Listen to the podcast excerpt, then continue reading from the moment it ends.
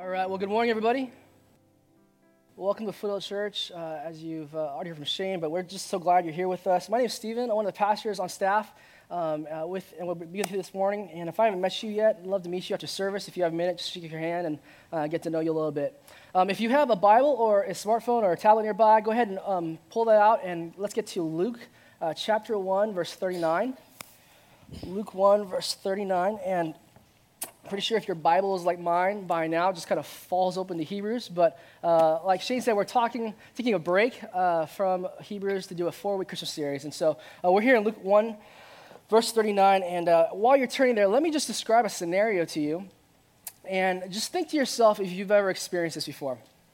So you're, you're at church, very much like you are today, and uh, you're sitting in these seats, and you're, you're listening, you're engaged, you're not, you know, on social media, you're not checking your fantasy football scores, you're trying to listen, trying to, trying to really take in what we're talking about. And on top of that, the guy giving the sermon is just nailing it, right? It's just, man, this is just firing all cylinders. By the way, this is a, a prophetic word for today, all right? I feel that. Uh, but it's, it's great. You're kind of engaged, you're listening, you're taking notes even. You usually don't do that. And then all of a sudden you have this thought, and maybe some of you have felt this way before, where you're in church and you start feeling like, man, I wish she was here to hear this right now.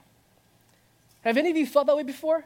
Man, I wish so and so was here, could be here right now to listen to the sermon. This would be so applicable to them. This is sermon, it's exactly for them. This would be great for them, for their place in life right now, what they're going through. And uh, maybe you're even sitting here today and you're sitting next to that person, and maybe you just, you're praying, Lord, please help them hear the way that I'm hearing it. And uh, just, just open their eyes, right? Make, make, it, make it clear to them what they're supposed to hear. And it's taking everything in you not to nudge them or poke them or elbow them, right? Because you want them to pay attention and listen up. So, what do you guys do? When you're in that situation, what do you do? I mean, do you, do you download the sermon the, the day after and just you know, send an email every day to that same person with, the, with a link? Just very subtle, right? Now, that's a little over the top. So maybe you go on Facebook and you, you share the link there and you put it on your news feed and just tag a bunch of people so that way it's kind of inconspicuous, like everybody's just involved in it. What do you do? Man, I've been here before. I've sat in those seats. Pastor Chris has preached up here before. I've sat in those seats and I've thought, man, I wish this person was here to hear the sermon right now. This would have been awesome for them to hear it. Because I'm good, right? But they need Jesus. And I, I, I wonder if if we can just collectively, as a church this morning, right from the start, I want us to take this mindset that some of us have, this mindset that says, you know, I'm good, but everybody else needs to work on their stuff. I'm good, and, and just kind of chuck that mindset. And if we can just do that at the beginning here, it's going to make our time a lot more productive and fruitful. Uh, because the topic that we're looking at this morning is very, very difficult. Because anytime you talk about humility and pride, it's, it's a little bit of a mixed bag because you got some of these people who, man, this message would be great for them, but they're so proud, they're not listening, and they're thinking about other people at the time. So, if we can, I, don't, I know we don't usually do this, but maybe if we can just take a minute and think about this, because God has so much venom and hatred to those who are prideful. Maybe more than anything else in the Bible, God hates the proud. He detests the proud. He opposes the proud. I don't know about you. I don't want to be opposed by God. God has a lot of resources, right? I don't want God to see me as an enemy. And so, even if you look at Proverbs, Proverbs 6, it says, The Lord hates haughty eyes, they are an abomination to him. Proverbs 8:13 says, Pride and arrogance I hate. I detest it. Proverbs 16:5 Everyone who is arrogant in heart is an abomination to the Lord. Be assured he will not go unpunished. This is such a big deal to God. That we check our pride at the door. That we check our arrogance. And I think we'd be fools not to start a, a sermon like this and just collectively say, okay, what, what is God teaching me? And so, if you guys wouldn't mind, just go ahead just for a second, bow your heads, close your eyes. If you're not a Christian, you don't have to do that. Just look at me awkwardly. But uh, for everyone else, just bow your heads, and, and let's just get our hearts right here. Let's take a minute and just allow God to speak to us. And I don't feel any pressure to do this, but I'll just tell you it's a great prayer to throw out. God, make this clear to me, speak to me. The book of 1 Corinthians talks about the eyes of the heart being enlightened. And let's just ask God in this quiet moment to help us see clearly.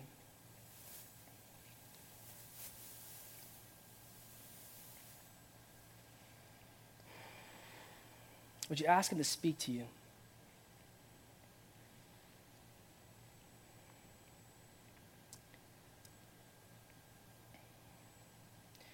God, we confess that we don't maybe do this enough.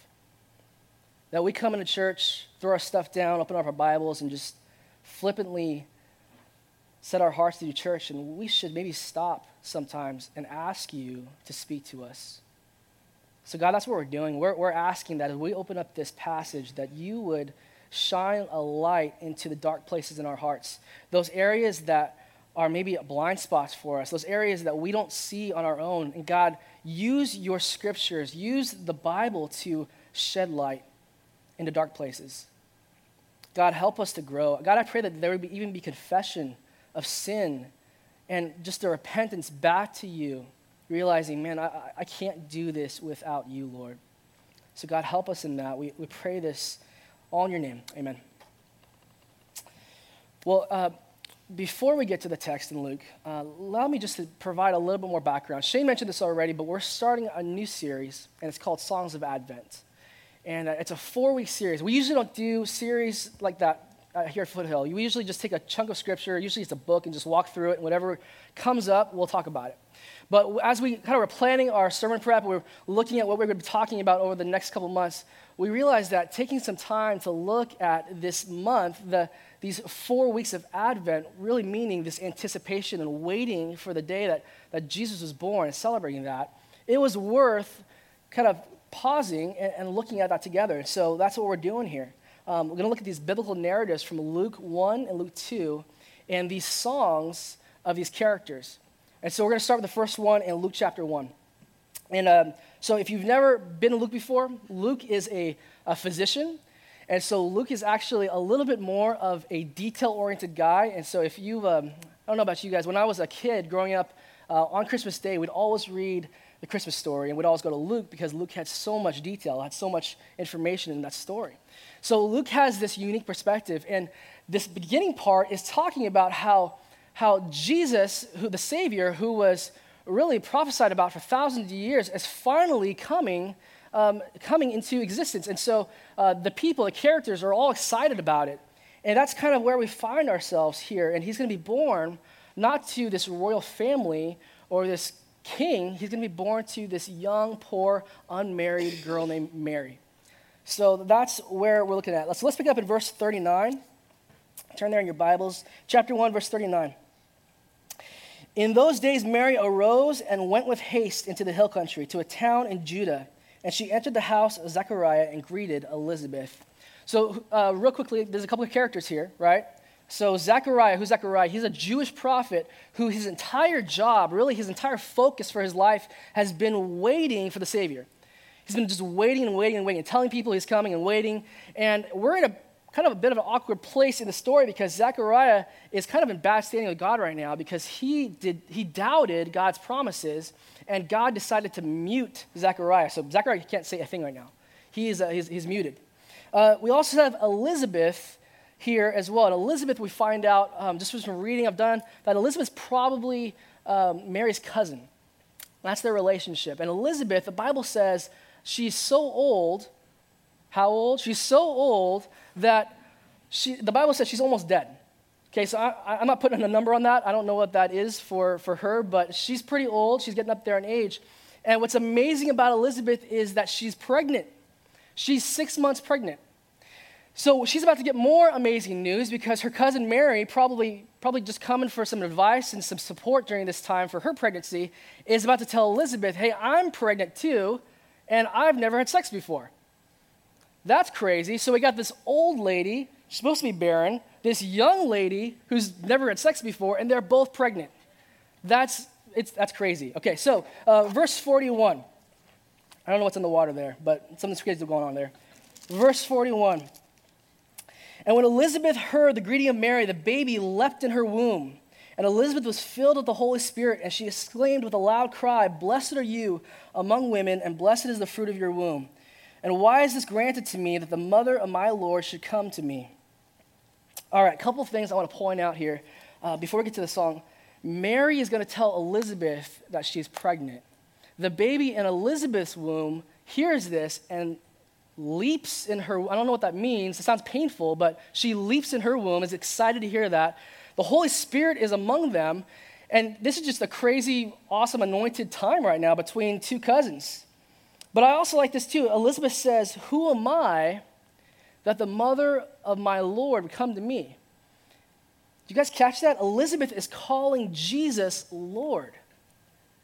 Jesus is a fetus right now, right? And before Jesus is even born, he's being worshiped. He's being worshiped before he's even around. I think it's pretty amazing. Uh, but then look at this one.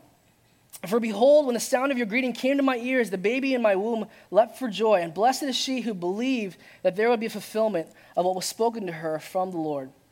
And then Mary said, in verse 46, we'll stop right there. So Mary and Elizabeth are being swept up into this story that's much larger than themselves.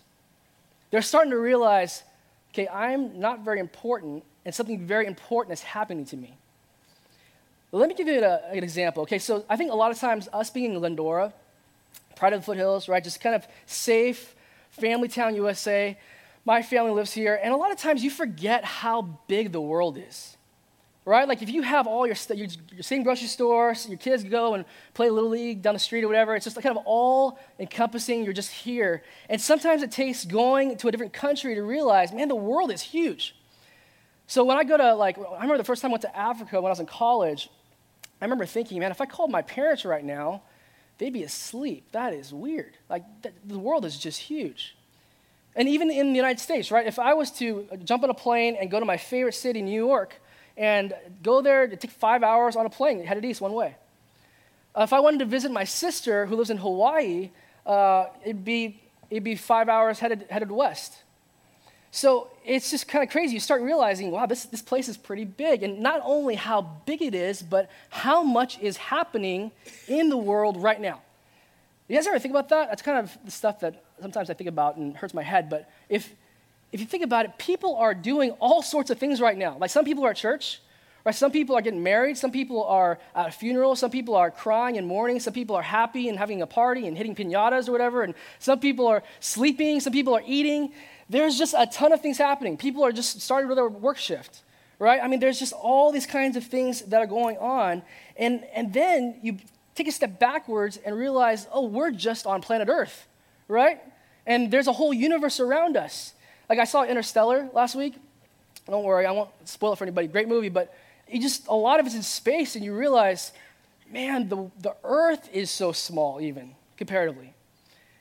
And I don't know about you, but when I start to think about that stuff, I realize, man, I'm, I'm just a blip, right? I'm, I'm, just, I'm just a dot on a huge screen.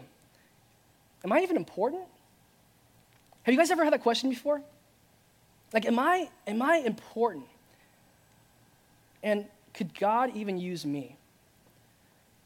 I've had that question before. Maybe some of you are, are here today and you've had, you have, you're in the season where you're asking those kinds of questions. You know, I'm just in high school. No one expects me to do anything, right? They just want me to not get in trouble and get good grades. How could God use someone like me? Or maybe I'm you're, just, you're, you're a stay at home mom, and you got a new kid, and you've been in the same yoga pants for the past three days, and you're just covered in spit up, and you're like, I'm exhausted. How could God use someone like me? And I think another kind of stage in life we forget about too is maybe, maybe you're retired. Maybe you're kind of an empty nester, the kids have left, and you're on a fixed income, and, and you're like, well, I've had my day, right? My best days are behind me, and no one really cares what I have to say anymore. I'm just the old guy. How could God use me? And I just want to tell you if you've had questions like that, if you've had thoughts like that, man, you may be exactly the person that God wants to use. You may be it. Because who was Mary? Who was Mary was a social nobody. Right? I mean, this is ancient Bible times, she was a woman, an unmarried woman who was pregnant. You know, the, the outlook was not very good for her. And God used her, chose her to do one of the most miraculous things in the history of the world. And so this is what blows the mind of Elizabeth and Mary. They're getting a sense of, man, I'm small, God's big. This job that he's giving me is huge, and I'm a nobody. I'm socially nobody. And God's going to use them, and it's blowing their minds. And the, the greatest three decades of the entire world is about to start through Mary. And Mary's just blown away. But that's the way God, God works. That's the way God always does things. That's his design because he wants to use the humble and the willing and the unlikely because if he used like awesome people all the time, it'd be like, well, they're awesome. Of course, you know, that happened. But it's only through these people who really don't have much going on, normal folks. That's when God gets the glory the most. So in Luke 1, she's in utter shock, and so Mary, just kind of overwhelmed, is just going to burst into song. All right, just like straight up high school musical, right? Just start singing, and uh, here's what's going to happen in the song. The song is going to reveal some great truths about humility and pride and, and kind of how God views those things. So let's go ahead and look at uh, verse 46. And Mary said, My soul magnifies the Lord, and my spirit rejoices in God my Savior, for he has looked on the humble estate of his servant. For behold, from now on all generations will call me blessed. For he who is mighty has done great things for me, and holy is his name. And his mercy is for those who fear him from generation to generation. He has shown strength with his arm. He has scattered the proud in the thoughts of their hearts. He has brought down the mighty from their thrones and exalted those of humble estate. He has filled the hungry with good things, and the rich he has sent away empty. He has helped his servant Israel in remembrance of his mercy, as he spoke to our fathers, to Abraham, and to his offspring forever. And Mary remained with her, Elizabeth, about three months and returned to her home. First of all, Mary's got some great theology, right? Mary, Mary knows who she is. Mary understands her place in this world, and she gives glory to God because of it. And as I've read this passage, I've realized this kind of splits into two different groups of people. So, one, we, in one corner, we have the, the humble or the humbled, right? Those of humble estate, those who are kind of normal folks, they're just willing and, and ready to have God use them. On the other side, we have the, the prideful, people who are, are kind of all puffed up in their own arrogance and pride. And in the midst of that, we have a good, gracious, just God who has an opinion, has an opinion about both of these kinds of people. And so we're going to see here, I'm going to go back through this, and we, I want to see three truths of those that embrace humility and also a warning for those who are stuck in their pride. So uh, let's look back over the song Three Truths of Humility. And the first thing I want you to see is in verse 50. And his mercy is for those who fear him from generation to generation. Number one, humility embraces a healthy fear of God. Humility embraces a healthy fear of God. In other words, it's, it's not the horror film kind of fear, right? It's, it's, the, it's the I have this appropriate awe and fear because you are big and I am not, right? I mean, if you've ever been to um, a petting zoo, first of all, petting zoos are weird. Um, anyway, pet, if you've ever been to a petting zoo uh, with your family, maybe you've been there with a niece or nephew or kids or something, and you know, the kids are in there, they're petting the lambs and the, the goats and the pigs and you know, all, all, the animals in there. And of course, kids aren't gentle with these animals, right? Like my daughter Penny's probably poking the goat in the eye and pulling the ear, and they're just kind of mean to the animals sometimes. Maybe I should just be a better parent. But uh, so they have all these animals, but then all of a sudden the animal trainer person goes to their truck and then he pulls out a new animal and he pulls out a fully grown male lion. Okay, just picture this for a minute. You're at the petting zoo, they pull out a lion. Um, the terms have now changed, right? Like, I'm not sure if I'm still there with my family anymore. Maybe we've left. Um, I'm definitely not slapping the lion upside the head anymore. Like, that's, that's not how you treat a lion. And, and this is kind of this is kind of the fear of God a little bit, right? I mean, God is this lion that can just rip you to shreds, and he's among us in kind of our normal world. And this is this is a little bit of the fear that he's talking about. But Mary will say, look, those who fear the Lord will be blessed. There's a blessing if you fear the Lord. And the amazing part of this is that this, this, this idea is not, is not unique to this song, it's all throughout Scripture. So if you read your Bibles, you see that, that when Jesus is, is doing his ministry and is around, there are drunks and prostitutes and tax collectors and the social outcasts of the world constantly coming up to Jesus, begging for forgiveness, just kind of sobbing at his feet, and Jesus forgives them and is merciful to them and says, Zacchaeus, the tax collector, come to my house, or I'm coming to your house, I mean. I'm coming to your house, we're having dinner. And this is how he treats those who humble themselves. The, the thief at the cross, right? The thief who at the 11th hour says, Man, I, I can't do this. I don't know where I'm going. So, Jesus, I, I need you. And he says, You're forgiven. I'll see you in paradise. And over and over again, you see these stories of people who humble themselves and they receive mercy. But it all starts with a healthy fear of who God is. Number two.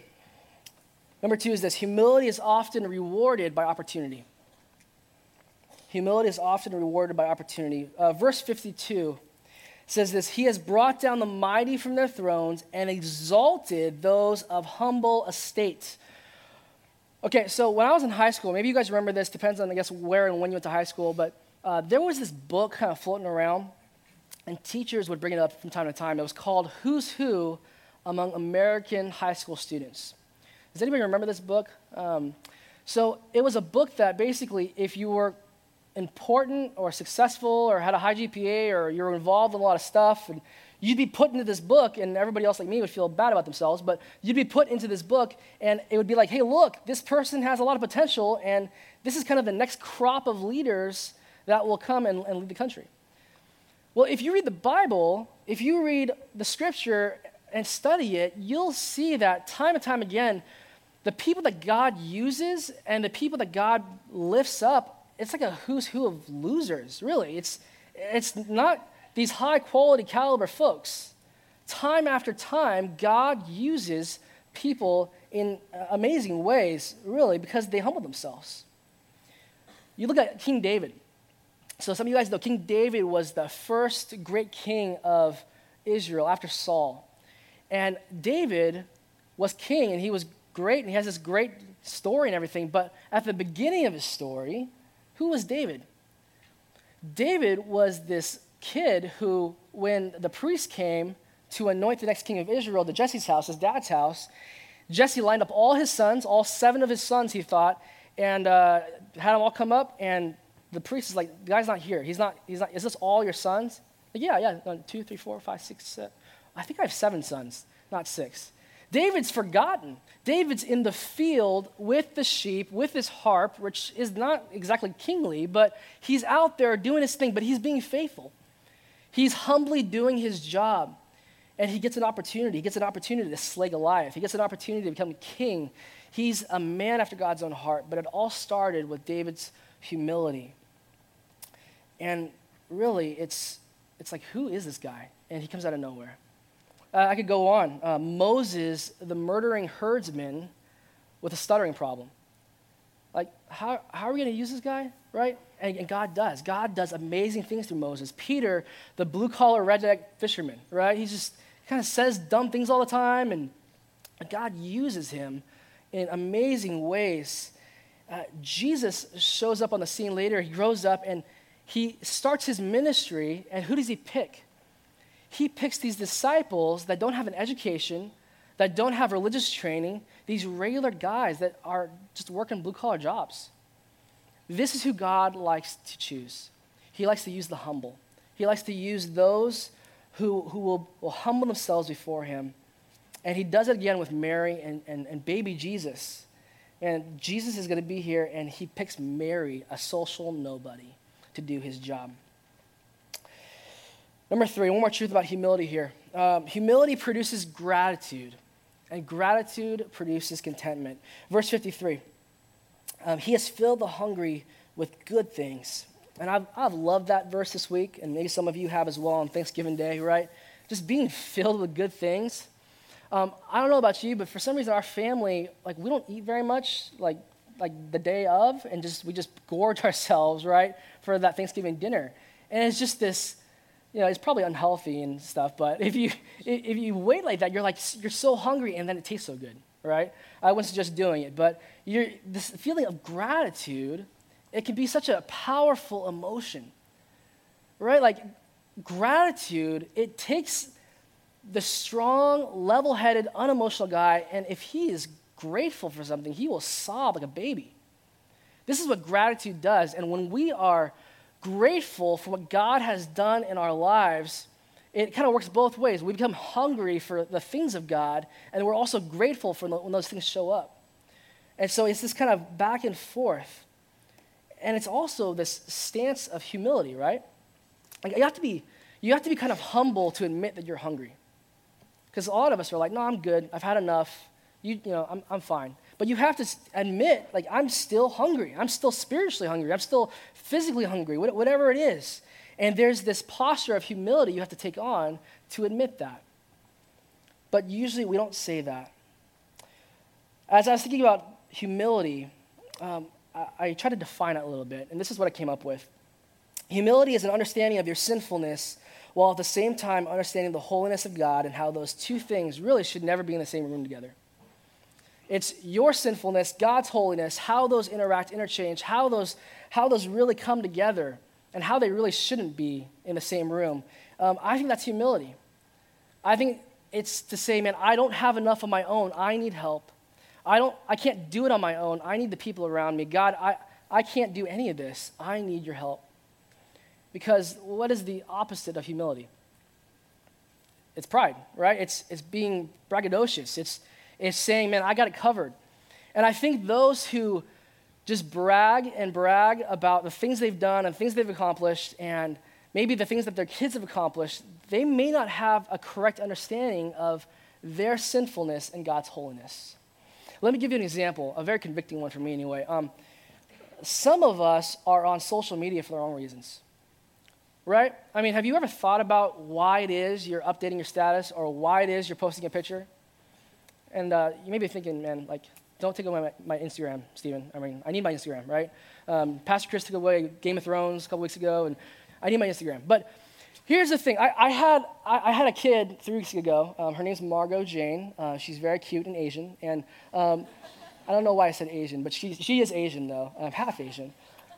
Three weeks ago, we had a kid. We're keeping her. All right. So, like a good dad, I'm taking all these pictures. I'm ta- I got a thousand pictures of her, and like from the moment she's born to now, she's, she just has all these pictures, especially because she's the third kid, and I don't want her to feel like she was neglected, right? So we have all these pictures of her, and and so I, I go on Instagram to post a picture of her, and I, I post this cute picture of her. She's you know, sitting there, and, and it's like, why am I posting that picture? Why? I mean, am I doing this because God is good and He's gracious to me and He's blessed me with a child, and I want everybody else in my life to see how good God has been to me? Or am I posting this picture because, man, I just want a lot of likes and I want people to see how important I am and just have my ego stroked. Why do we do the things we do? Ask yourself that question. And that's really convicting for me. Let's move on from that. Um, humility is an understanding that your best is, is not even a blip. Your best is your best because God created you a certain way, and all glory belongs to Him. Like the fact that my wife and I have three kids is I, could be really, you know, conceited and arrogant about that, but I, I have three kids despite who I am, right? Like, that's amazing that God does that. It's, it's about humility, right? If, if you in your life, if you want to be used by God, if you want to have mercy in your life, if you want to have these opportunities to do amazing things, then we have to be humble. We have to be humble. And obviously, we mess up, and God is good. He's gracious, He gives us grace and uh, we also see this warning in this passage as well. So um, look at these warning verses with me. Luke 151, it says, He has shown strength with his arm. He has scattered the proud in the thoughts of their hearts. Verse 52, He has brought down the mighty from their thrones. So with these verses, they're terrifying, by the way, because they say that God will if you're arrogant and proud, he'll scatter your thoughts. He'll make you scatterbrained. He says that if, he'll take away the, the, the most the most important thing to you, your throne, the thing that you have the most control over, and he'll take it from you. And this idea might sound a little counterintuitive, but I think for those who are prideful and arrogant, they also seem to be some of the people who are the most, like, kind of the least assured about themselves. Their confidence is easily shaken. And so it's always this comparison game of, like, what is that person doing? This person's doing? And, and what kind of car does he drive? What kind of house does he have? And I just want to make sure that I'm on top of things and I have, I have the best things happening for me. And this is what the, the, the proud and arrogant say. And so they start attacking people. They start saying, man, you have that because of this. Or you were able to buy a house because of that inheritance. Or you were able to buy that car because of this and that. And you, you start saying these kinds of things. Let me give you an example. Uh, marriage is always a big area where our pride can really hurt us, okay? So let's say that you're in a marriage relationship and your spouse comes up to you and says, you know what, honey? I think we need to get some counseling. I think it's time to go see somebody, get some help, some counseling. And you respond, nah, it's, I'm good. I think we can just kind of work on it ourselves and just, you know, we'll, we'll pray about it and we'll see kind of what happens. Well, no, if that person says that they want to see a counselor, you're not good. Like 50% of the people polled, right? I mean, that's, that's not good news uh, I'll just kind of do it on my own. No, we've already been trying to do it on our own. It's not working. Let's go see a counselor. No, no, I'll just get better. I'll work harder at it.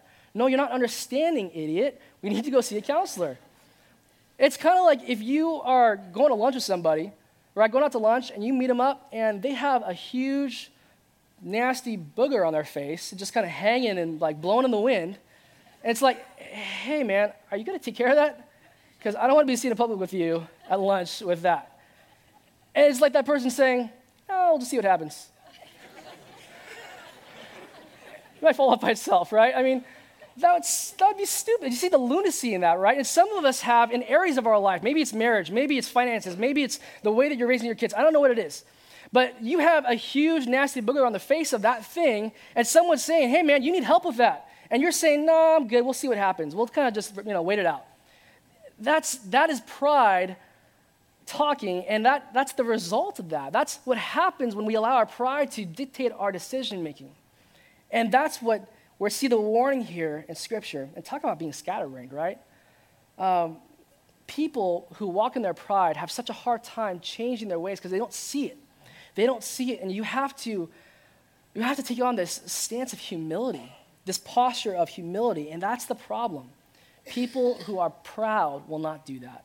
And that's why, like I said, it's so hard to preach a sermon on pride and humility because unless the Holy Spirit does something really amazing in our hearts, which I hope that's happening now, but unless He does that, all I'm doing is handing you ammunition as a proud person to use on other people. We have to humble ourselves.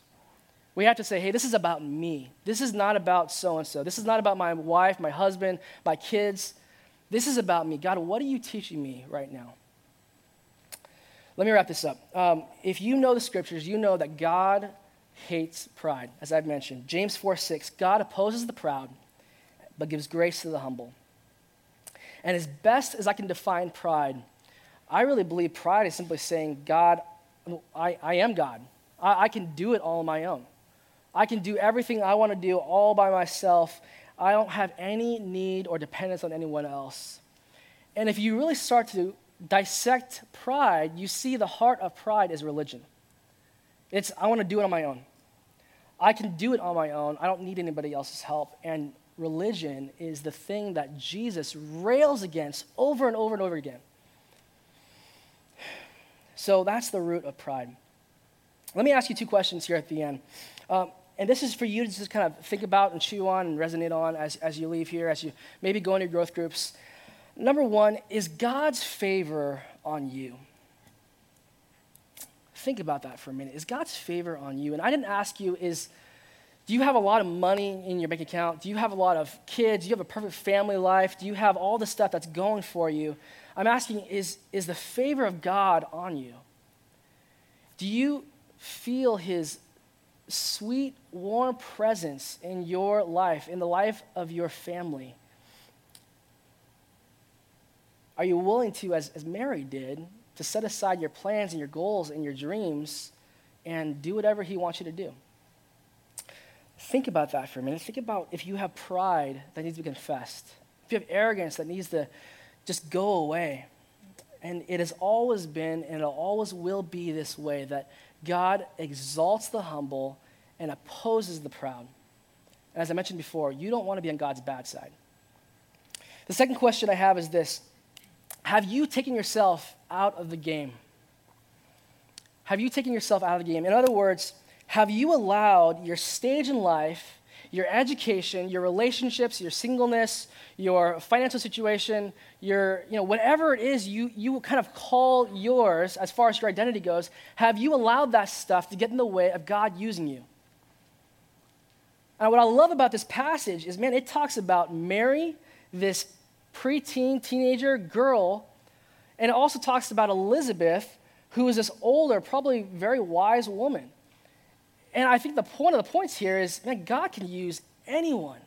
It doesn't matter where you're at. And the moment you call a timeout, pull yourself out of the game too early, and you say, man, I have all these excuses. I, am not, I don't have enough money, or I don't have enough time, or I'm too old, or I'm too young, or, or whatever it is, I'm too busy. That's when God will move on and find someone else. Like if Mary had done that, because Mary didn't have any of that stuff covered, right? If she had done that, she would have missed out on something amazing. And the moment that we feel like we're too fill in the blank. We're just simply throwing our lame excuses up to an almighty God. God can do whatever he wants to. God can use you if you're humble and if you're seeking his face. Let's bow our heads and pray.